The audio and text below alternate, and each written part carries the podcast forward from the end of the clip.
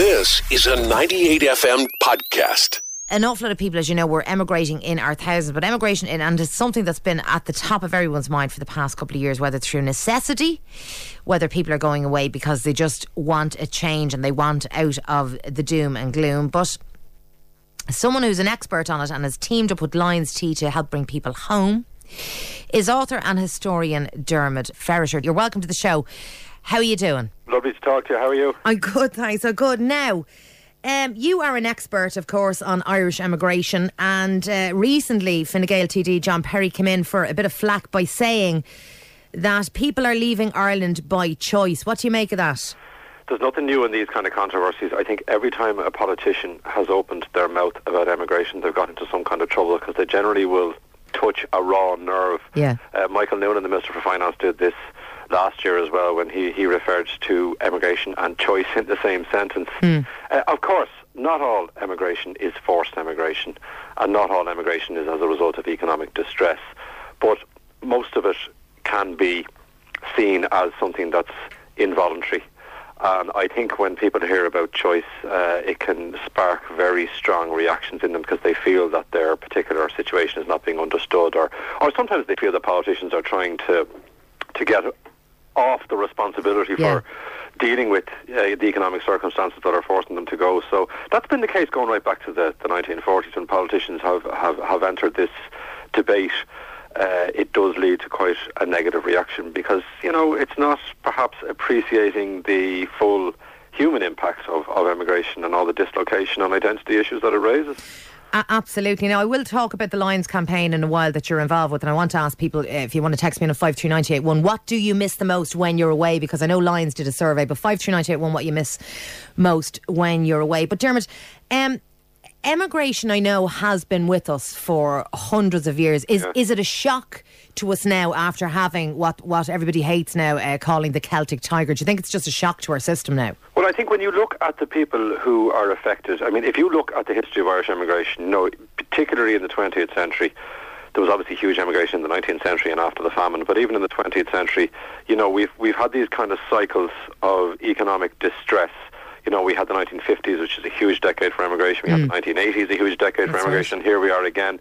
The difference, of course, um, is that you now have a generation who grew up with the Celtic Tiger. Uh, they weren't really familiar, I suppose, with the economic recession, and that's no fault of their own. You know, it's just a, an accident of when they were born. Absolutely, yeah. So I suppose in terms of expectations and the wishes and the hopes that they might have had, there's certainly been a huge blow. So, you know, that for them psychologically is, is, is obviously very difficult to deal with. Um, and they're looking now, of course, at, at uh, very different expectations than they may have had even six or seven years ago. You know, when they may have been thinking about what they would end up doing and thinking about the choices that they would have in Ireland. Uh, and of course, they're looking at a very, very different kind of, of, of option now. So I think for them, it's it's particularly difficult. Yeah. Is it uh, forced emigration or, you know, going somewhere to look for work? What what does it do to, I suppose, the people who are left behind? What does it do to the psyche of the people i- in Ireland? Do you, do you think it, it puts a completely different sheen on it as such? Oh, it really does. I mean, you can never underestimate the human impact of emigration. I mean, we can talk now in the modern era Yeah. about Skype and about email and about cheap flights and the idea that people can come back much more regularly or they can see their family members through Skype or on screen. But you can't replace the human contact. And I think for those who are left behind, they may be able to see them more often. They may be able to communicate with them more often. But if you're a parent and you have raised a family, uh, you know, nobody in that situation wants to see those kids leave. And I think for all that's changed with regard to immigration, that has stayed the same. You know, the great sadness of having to watch loved ones leave and, and missing their company. And for the people who are abroad, then, of course, that's the what they really miss is the human contact. So I think it's also very difficult for parents and for grandparents as well. Um, you know, just not being able to have that, that very special human contact and bond. That's always been the great sadness of, of that kind of dislocation, you know. Absolutely. In in your experience, Dermot, do, when people go uh, away, I mean, we've all travelled at, at some stage, I suppose, in our lives, you know. But uh, do do they tend to re- to return? Is there a want to come back, or do you think people say, "Oh, feck it," and, and they settle? Oh no, it, it's very mixed. If you look at the 1980s Yeah. immigrants, and there were an awful lot of immigrants in the 1980s, half of them came back during the Celtic Tiger. Really? Now that would suggest that uh, even with what we're going through at the moment, that you may well be looking at half of emigrants who, who stay away.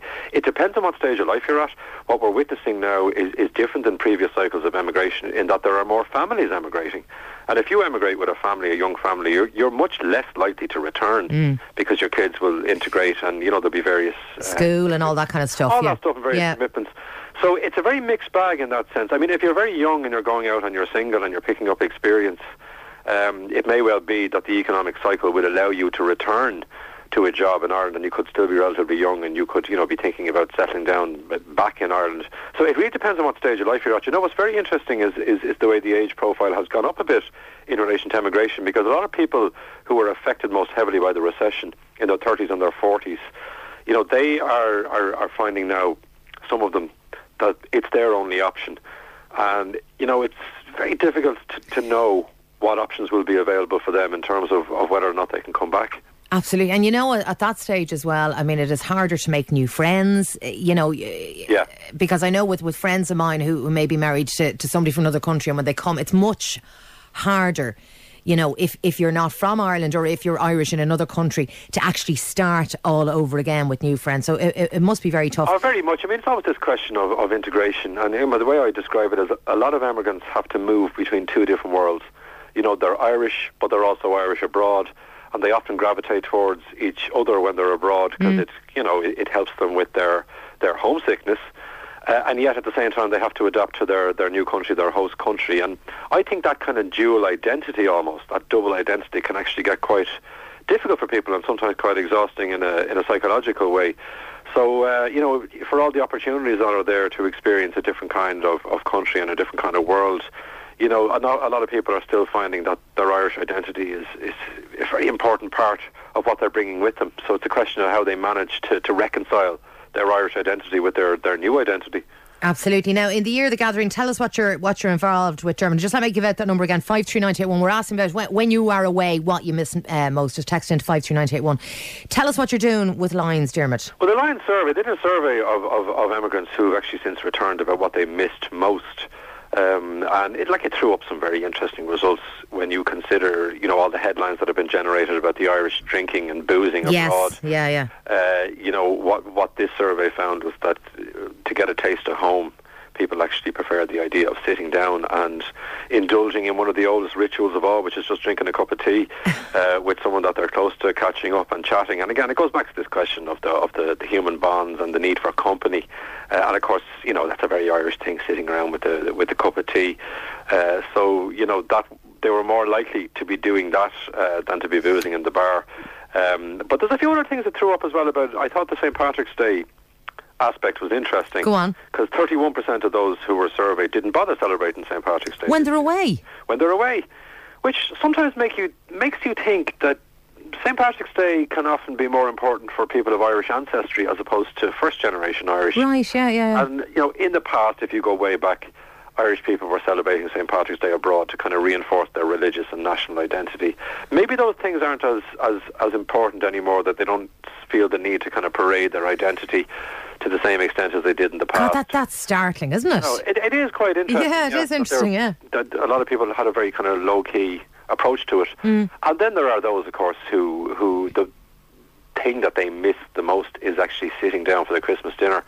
And it goes back to this situation about what you can and can't recreate. You know, uh, of course you can you can do what you would do at home, but mm. it never really feels quite the same. No, it doesn't. So, I um, remember being in New Zealand actually uh, for Christmas after I got married, and it felt so peculiar. Yeah, it would. It would feel quite alien to people, and of course it can create that great pang of homesickness as well. Um, so yeah, there's a few interesting things. It goes back to what we were saying about you know s- some aspects of immigration change, but then there's those that remain constant. A lot of the Lyons survey findings are, are about those themes, I suppose, that don't change that much. The one big difference, of course, is that this survey found that nobody writes letters anymore. Now that's hardly surprising. Yeah. You know, when you consider email and Skype and everything That's else. That's right, and mobile phones, the, the whole lot.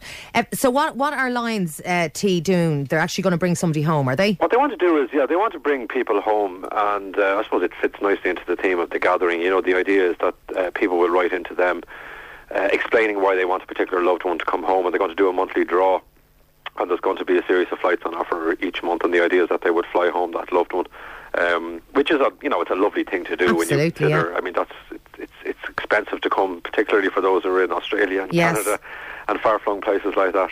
So the idea, I suppose, is to try and um, I suppose deal with that whole question of, of those who are missing home and those at home who are missing loved ones that they can uh, somehow facilitate a reunion. Absolutely. All right. Well, listen, uh, the best of luck with the campaign. Of course, if anybody wants to, if you want to enter it, it's called uh, Lyons to Bring the Talk Home, and you can log on Facebook um, uh, forward slash Lyons. Or you can find it on the Joan Lee page as well on 98fm.com. Dermot, for now, it's been really lovely talking to you. A pleasure. Thanks, Emil. You've been listening to a 98FM podcast. Download more at 98fm.com.